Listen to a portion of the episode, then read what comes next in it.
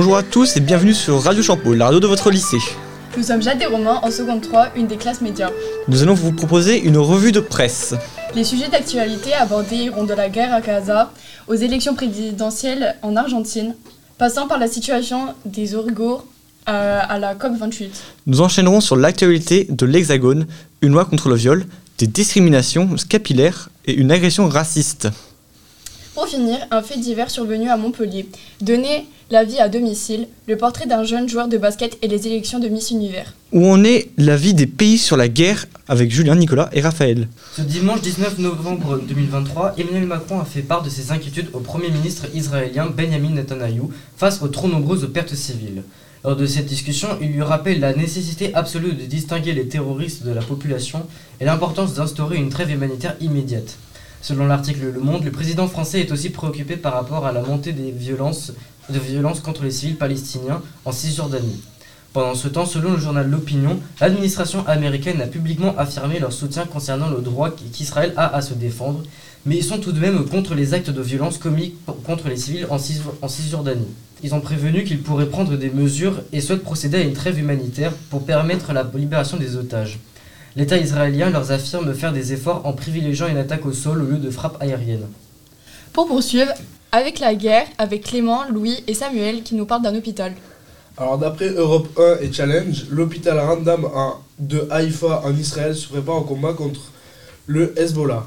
En effet, il joue un grand rôle dans le conflit israélo-palestinien. Cet hôpital accueille des patients déjà malades et ou blessés depuis l'attaque du Hamas contre Israël qui a eu lieu le 7 octobre dernier. Il a la capacité d'accueillir 8000 personnes dans les patients et le personnel. Cet hôpital, avec, une superficie de 20 000 m2 par niveau, ressemble à tous les autres, mais c'est le plus grand hôpital souterrain du monde. Il a aussi la capacité de fonctionner en totale autonomie pendant 72 heures. D'après Philippe Abekassis, les jours et les semaines à venir seront très difficiles pour tout l'hôpital car il y aura beaucoup de blessés s'il y a prochainement des attaques du Hezbollah. Il a dit On n'est pas des héros, on veut vivre comme tout, le, comme tout le monde. Les élections présidentielles d'Argentine avec Eva, Amal et Paloma. Javier Milei devient président ce 19 novembre en Argentine, une élection qui fait polémique. Après le mandat d'Alberto Fernandez, c'est au tour de Javier Milei de gouverner. Son programme est en contradiction avec celui du de l'ancien président. Javier est un économiste d'extrême droite. Beaucoup le comparent à Donald Trump ou encore à Jair Bolsonaro l'ancien président du Brésil. Il veut imposer l'abandon de la monnaie nationale, le peso, en le remplaçant par le dollar. Il compte aussi supprimer la banque centrale et fermer de nombreux ministères comme la santé ou l'éducation. Il est antiféministe, veut interdire le droit à l'avortement, qui est mis en place seulement depuis 2020. Il nie l'influence de l'homme sur le réchauffement climatique. et Il a juré de supprimer progressivement les aides sociales dans un pays où 40% de la population vit sous le seuil de la pauvreté. Son programme ne profite qu'aux classes sociales les plus élevées que nous réservera-t-il par la suite Toutes nos informations sont tirées de journaux Le Monde et Libération et de France Info. Une population en Chine, les Yougours, dont vous nous parlez, Anouk et Tasmine. D'après l'article d'histoire d'un peuple sacrifié, comme la Chine veut faire disparaître les Ouïghours, écrit par Dorian Molovi le 10 octobre 2022. Plus d'un million de Ouïghours sont enfermés dans des camps, harcelés, privés de sommeil, exploités et torturés et violés. L'ONU évoque un crime contre l'humanité. La Chine nie, mais ne peut plus échapper à la critique des opinions publiques internationales. D'après l'analyse de la journaliste Laurence Despranou, aujourd'hui, le parti État chinois contrôle la descendance des Ouïghours, leurs déplacements, leur travail, leur langue, leurs croyances, leurs rituels et leurs revenus. Ensuite, d'après l'article du journal Courriel international nommé La Chine le roman Impossible des Ouïghours, datant du 20 juillet 2023. Les Ouïghours qui ne sont pas nés en ville sont empêchés de louer ou d'acheter un bien immobilier alors que les Chinois Han, qui est l'ethnie majoritaire, eu son accueil à bras ouverts. Ces dernières années, beaucoup de postes sont réservés aux Chinois Han. C'est une discrimination flagrante à l'égard des Ouïghours dans leur propre pays. Lilou et Enzo vont nous parler de la COP28. Dubaï accueille la prochaine réunion climatique cruciale visant à stabiliser les émissions de gaz à effet de serre. Les inégalités entre les classes sociales sont flagrantes. D'après le journal Les Échos, 1% des plus riches génèrent 16% des émissions de gaz. Il indique la facilité pour les plus riches de réduire leurs émissions personnelles et celles de leur investissement. L'UE agit contre les émissions de méthane, mais l'ONU presse pour des actions avant la COP 28. Les vagues de chaleur pourraient causer davantage de décès d'ici 2050. Parallèlement, d'après Huffingpost, à Bordeaux, le groupe scientifique en rébellion défie la COP28, dirigé par une figure contestée de l'industrie pétrolière, Sultan Al-Jaber. Il dénonce l'absence de résultats concrets lors des précédents sommets, réclamant une action concrète notamment sur la transition énergétique. Euh, le prochain sujet est la loi sur le viol présentée par Lily, Suzy et Jessie. Est paru le 25 novembre 2023 le viol redéfini par la juriste, écrivaine et philosophe américaine Katharine McKinnon. Elle écrit son livre en français. Katharine est favorable à la réécriture de la loi française concernant la définition du viol. Dans son livre, elle évoque le problème de la crédibilité du consentement. Elle explique qu'aux yeux de la loi, le consentement n'est pas crédible. Elle dit que les juges et les procureurs peuvent considérer que la simple présence de la victime vaut son accord. Pour elle, la notion de consentement est un faux allié, car c'est une réponse facile, une illusion légale. Elle intervient car elle juge que ces conditions peuvent permettre l'évolution majeure du droit dans le sens de ses théories. Elle parle du fait que les hommes sont moins pris au sérieux dans ce genre de situation, ce qui correspond aussi à la problématique sur la crédibilité du consentement. Toutes nos informations sont tirées des journaux Le Monde et Libération.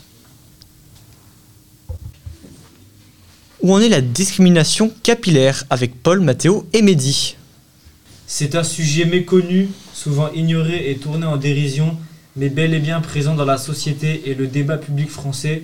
Il s'agit de la discrimination capillaire qui entraîne du harcèlement ou de la discrimination raciale, ce qui explique le dépôt d'une proposition de loi. Les députés vont-ils proposer une allocation pour les chauves? S'amuse ainsi l'Institut de recherche économique et fiscale. La plupart des pays anglo-saxons sont en avance par rapport à la France.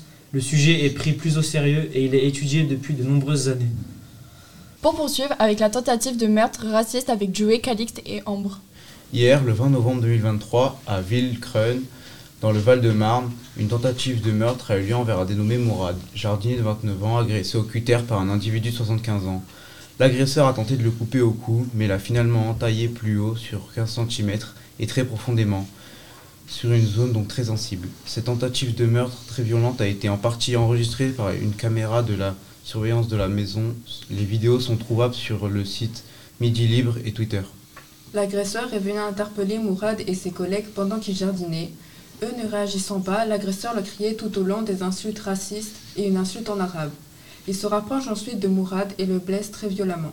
Mourad, actuellement hospitalisé à l'hôpital de Créteil, accompagné de sa femme dénommée Émilie, déclare J'ai failli mourir. L'agresseur va être convoqué au tribunal le 16 mai 2024. Les faits divers avec Elisa, Kayla et Mathilde. Ce matin 21 novembre 2023, les saveurs-pompiers sont intervenus sur un grave incendie à Montpellier, dans la résidence du Grand Mail, située vers les quartiers de la Mosson. Cet incendie s'est déclaré aux alentours de 8 h du matin dans un parking souterrain. Suite à cet incendie, une voiture a pris feu. De gros moyens sont donc engagés par le SDIS 34. Les saveurs-pompiers ont dû faire face à plus de rapidité pour éviter un incendie potentiellement dévastateur. La police se livre à une enquête pour évaluer les dégâts et identifier de potentielles victimes suite à cet incendie. Le basket, le portrait d'un joueur dont vous nous parlez, Maceo Quentin Enel. En NBA, Victor, Victor Wenbanyama, un Français de 2m24, fait sensation. Il a été sélectionné en première position par l'équipe des San Antonio Spurs lors de la draft NBA 2023. C'est historique puisqu'aucun Français n'a jamais été le premier choix. D'après un article de Science Vie Junior, Wemby, comme on le surnomme, faisait déjà 1m80 à 8 ans. Dans le journal L'équipe, Victor se serait fait repérer par la NBA en étant élu meilleur joueur du championnat français. Le site Le Monde nous décrit ses débuts impressionnants dans le championnat en nous indiquant qu'il répond aux attentes en survolant le classement de meilleurs jeunes de l'année NBA et en faisant des performances exceptionnelles, comme lors du match face aux Phoenix Suns en marquant 38 points. Victor est déjà comparé aux plus grands tels que LeBron James ou Michael Jackson. Le West France nous apprend que le joueur a obtenu un contrat de 100 millions de dollars avec Nike avant même son premier match. Iria et Damla vont nous parler des risques de, don- de donner la vie à domicile. Une femme décide d'accoucher à domicile vendredi en Île-de-Vilaine, un moment de bonheur qui tourne au drame, dit le Parisien. Le risque de décès pendant ou après l'accouchement est souvent oublié, ce qui explique aujourd'hui l'émotion suscitée par le décès de cette mère de 37 ans et de son bébé. Les complications à l'accouchement sont totalement imprévisibles, y compris lorsque la grossesse s'est déroulée à merveille. La situation peut rapidement dégénérer. Selon les échos, plusieurs femmes préfèrent l'accouchement à domicile car l'hôpital est jugé froid et vieux. Or, les femmes doivent s'y sentir bien. Le gynécologue Olivier Morel déconseille l'accouchement à domicile en qualifiant cette option de dangereuse, tout comme l'immense majorité des gynécologues qui estiment que le risque est trop élevé pour la mère et le bébé. Le prochain sujet est le concours de Miss Univers présenté par Mila et Mathilde. Dans la nuit de samedi à dimanche a eu lieu la 62e élection de Miss Univers. Le concours a été remporté par la Miss Shaimi Palacios, âgée de 23 ans, représentant le Nicaragua. La cérémonie s'est déroulée au Salvador et opposait 84 candidates, toutes de nationalités différentes. D'après le Figaro, pour la première fois depuis de nombreuses années, les règles pour participer au concours ont été modifiées. Les candidates peuvent maintenant être mères, transgenres ou avoir des rondeurs. Cela prouve alors une avancée dans la société au niveau des critères physiques. Vous lirez sur Paris Match que notre Miss France 2022 Diane Lair n'a pas réussi les épreuves des préliminaries à cause de problèmes oculaires dus à son maquillage qui lui ont empêché de bien voir. Tout ça lui a coûté sa place dans le top 20 et son rêve de devenir la troisième Miss Univers de nationalité française. Mais nous ne perdons pas espoir pour les années à venir, tout est encore possible.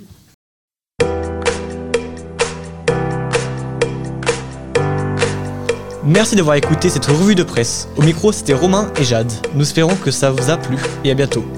À bientôt